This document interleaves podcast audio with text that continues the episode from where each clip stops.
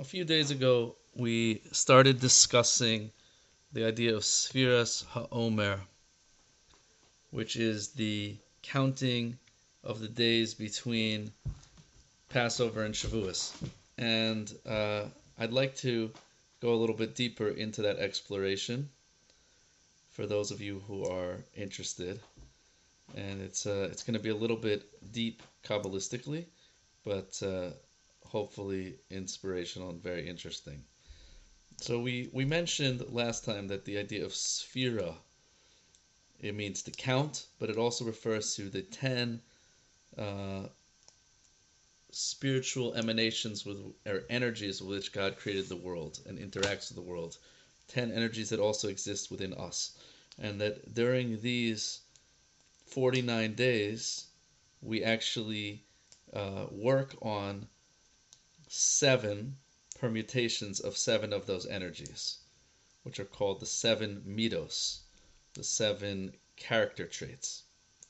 So I want to try to just run through quickly what the first three of these energies are, and then begin the seven, a discussion of the seven. Um, so let's talk about the first three. So the first three of these energies are called mochin, which means the mind of God. And they are often referred to by the acronym Chabad. And for those of you who are familiar with the Chabad Hasidic movement, which is by far the most um, visible Hasidic group all over the world, they have centers literally any in any location around the globe where there are Jews. They say that there are two things you can find anywhere in the world, and that's Coca Cola and Chabad.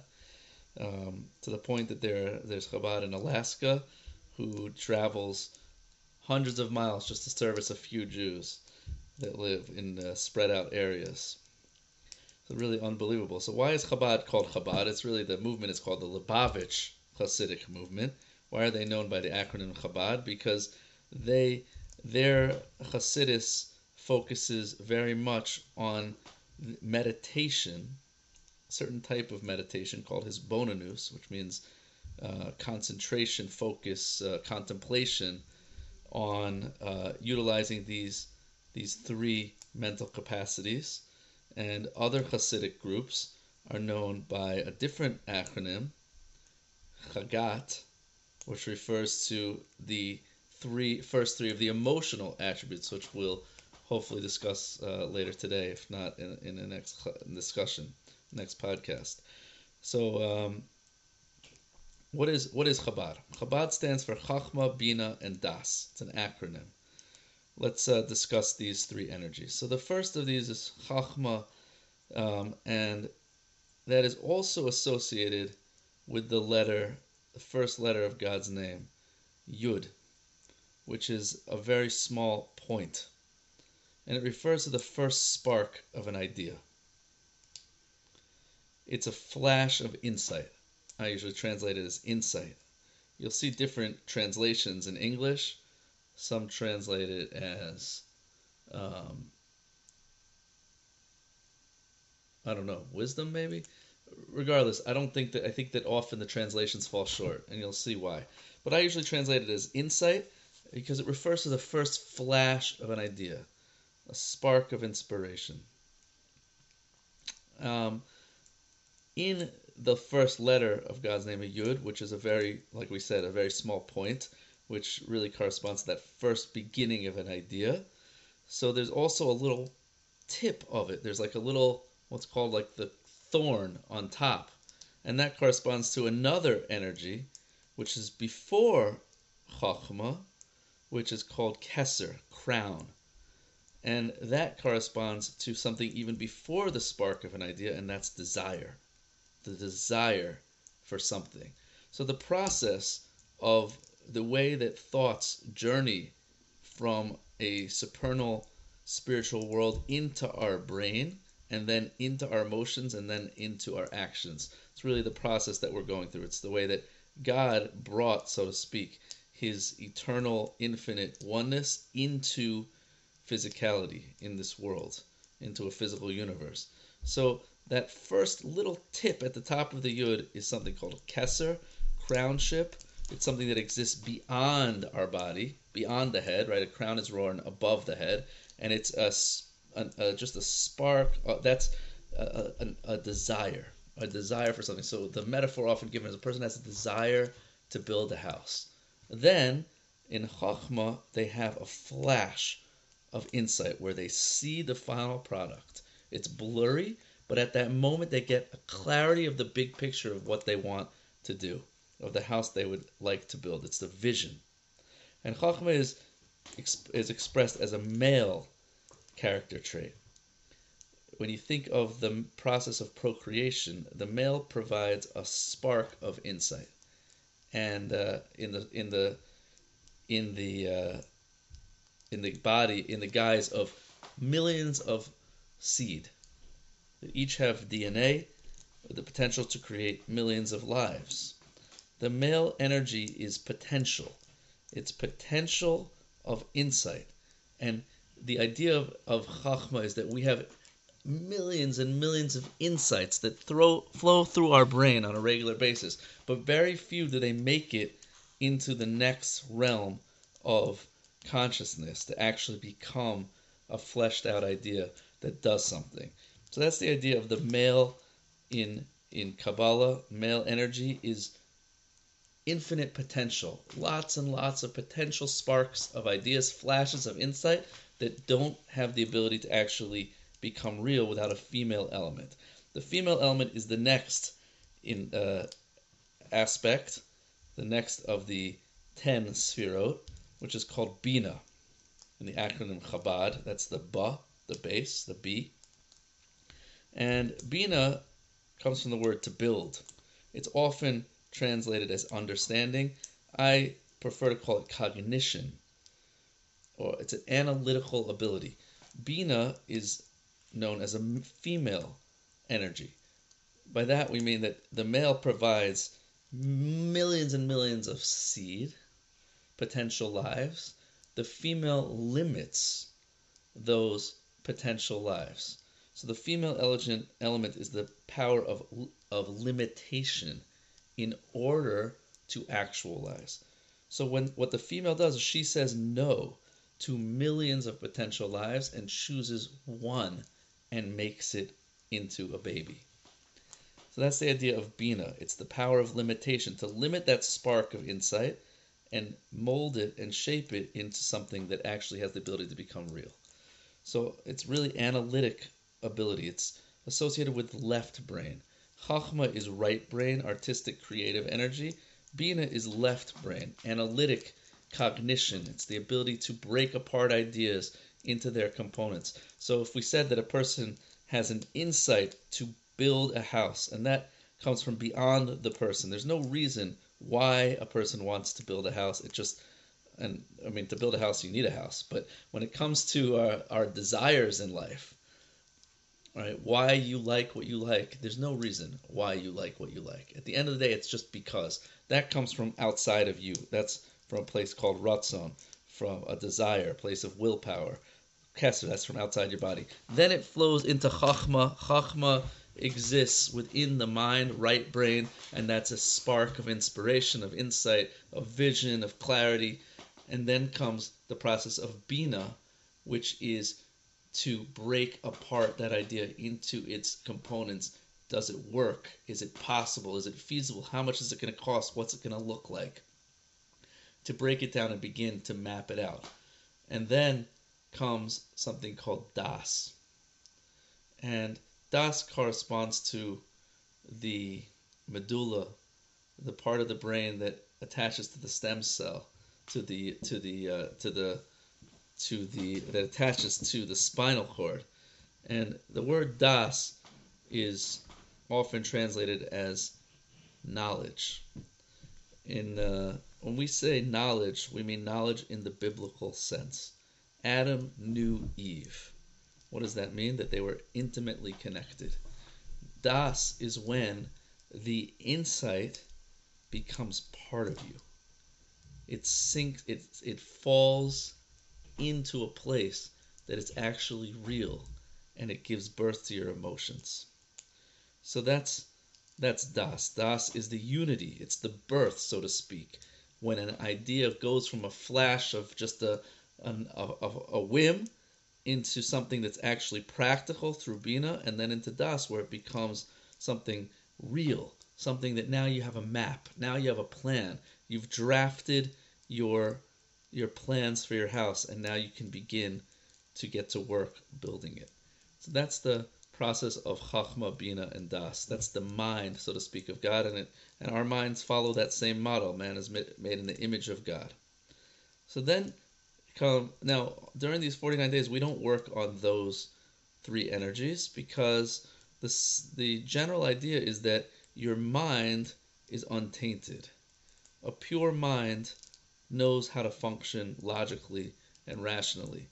The problem is in our emotions because really our emotions are where we make our decisions most of the time.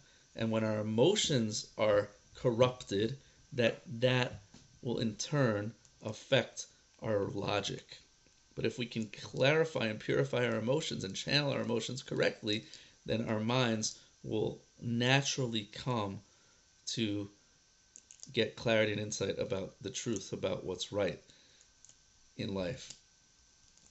So our goal is to eliminate the the things that are pulling us away from clarity, uh, the emotional self interests, the uh, the ego, and if we do that, then we will immediately be filled with spiritual insight and wisdom from our minds, which are intimately connected to spirituality through the vehicle of this crown that is above our bodies and connected to our souls.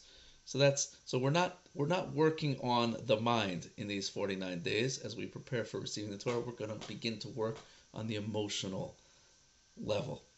So I'm going to go very quickly through that because today we just completed the third of the emotions. We're, we're just started today, the, the, the beginning of the fourth week. So we've completed three full weeks. So I want to catch you up and then we can begin to go in real time each week into the energy of that week. So the first of, of the emotions is known as chesed. Chesed translated as kindness and the and that that corresponds to the right side, the male side, and on the left we have gevura, which is on the female side. So one of these is chesed is translated often as kindness, and gevura as strength. When I ask someone which is a male attribute and which is a female attribute, people often answer that strength is masculine and kindness is feminine. And although we do see that men are physically stronger. The in Kabbalah, we're not looking at the external expression of strength. We're looking at really at energies. And when we talk about energies, we're talking about directions. So in the procreation process, the male gives a seed. That's a movement beyond self. And the female receives that seed and internalizes it. That's a movement towards self. So when we say chesed kindness, what we really mean is expansion, movement away from. And when we say gevura strength, we mean contraction, movement towards, giving versus receiving. Because the truth is, is that in Judaism, strength is not measured by how externally strong you are. As it says in Pirkei Avos, Ethics of Our Fathers, who is a strong person? Someone who can control their drives. True strength is internally focused, self control. So chesed is expansion from uh, beyond self, going away from yourself. Just like we saw in chesed, uh, chachma, in in the intellectual capacity, is this this overflow of ideas, expansion, and bina is contracting those ideas, limiting those ideas. And again, that's the male energy versus the female energy. Perhaps we don't mean men and women here, but perhaps there is a connection to some degree. Uh, classic uh, example, perhaps a uh, stereo- stereotype, which may or may not be true, is of a man who sits on the couch and reads the newspaper and watches the news and watches the football game and he's telling everyone what to do. He knows more than the president. He knows more than the umpires in the game and the referees, and he's watching. They call it a, a, a couch referee, I think, and he's basically, you know, has tons of ideas of how things should be. And his wife turns to him and says, "Would you please get off the couch and get a job?" That that's the the the the necessity of the female dimension is to take the male and require him to do something with his potential, to do something actual that's practical, that's actually going to provide for a family and enable her to give forth children, to produce. That's really the in Kabbalah the female element is bringing ideas down and making them real. So Chesed is the emotion of that comes from expansion, which is the associated with the emotion of love. It's the desire to draw near, to go beyond yourself, and bring together differences, bring together different ideas. And Gevura is associated with the element of fear, respect, boundaries, borders, self investment, introversion as opposed to extroversion. So, again, in the metaphor, a person has this vision, begins to draw out plans for building the house, and then chesed is the love which causes you to want to get to work and build this house. It's the feeling of going beyond yourself and connecting and expanding. Gevura, on the other hand, is that fear, that fear which is necessary in all relationships. Chesed is the desire to draw close to a person. Fear is that fear of losing that relationship if you hurt the other person. It's that respect for their other's boundaries. And that's something that we often lose sight of nowadays is the importance of privacy, the importance of giving a person space and in building that house, we have to fear all the elements that could cause us to fail in our endeavor. We have to be realistic. We have to uh, we have to sometimes temper that love with a little bit of of realism, a little bit of apprehension to make sure that we do things right. And then the third of the emotions is the week that we just completed today, and that's Tiferes. Tiferes is known as harmony or beauty, and that's the balance between the love and the fear, the chesed and gevura. And if you want to hear more of this in depth, please listen to my podcast on the Kabbalah of politics, where I show that these three elements really are at play in our political system in America. That you have the liberal personality type, who's a chesed personality type, wanting to open up borders and boundaries, free everything, equality for all. And then you have the Gevura personality type, which is conservatism. Close off the borders. You have to earn what you get. Um, keep things the way they are. Right? That's Gevura. And although we often think that one is better than the other depending on our personality type or our upbringing, the reality is that both are completely necessary for a society to function. Just like a body needs both, just like a marriage needs both, so too a society needs both because the goal is Tiferes. That's the balance between right and left, between giving and receiving. That is recognizing the importance of other and giving and equality while also acknowledging self, individuality, the individual's needs to, to preserve their own identity without melting into the greater greater cause. So that's Tiferes balance, and um, these energies are. Uh, by the way, I forgot to mention that the Bina, the second of the cognitive elements, is represented by the Hey, the first Hey of God's names, and then the next six elements that we're going to discuss, and we just talked about three of them, three emotions, and there's going to be three more that we'll talk about next session, are represented by the letter Vav in God's name, which it corresponds to the numerical value of the uh, six. So there are six uh, elements. The Hey is represented by Bina, the second letter of God's name, the Hey is a letter that is made up of a Dalid, which is four, represents the number four, with a Yud inside the Dalid. Remember that Yud that represents Chachma, so now it's almost like it's been swallowed up by a Dalid. And inside the Dalid, you find this upside down Yud. And that represents the fetus. The, the Yud is the seed, which has now been taken inside the Dalid. The Dalid represents the four sides of the world, right? Or two dimensions. It's made up of two intersecting lines. And the Hey represents the third dimension. So it's bringing it into reality by impregnating itself with that idea from the Chachma. And now, now Vav is a connector that brings from the mind into the realm of action, which is the last letter of God's name, the final Hey.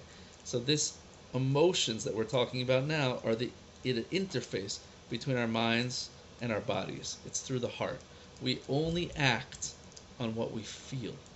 If our hearts are not into it, if our heart are, hearts are not aligned with our values, then we will never act on our values. So this is really the process of mind into action. How do we bring our actions into our everyday life? And we will do another installment shortly, and we'll talk about the last three elements and maybe the final hey, and we'll try to tie it all together and show some uh, examples in everyday life for this process. Thank you so much for listening.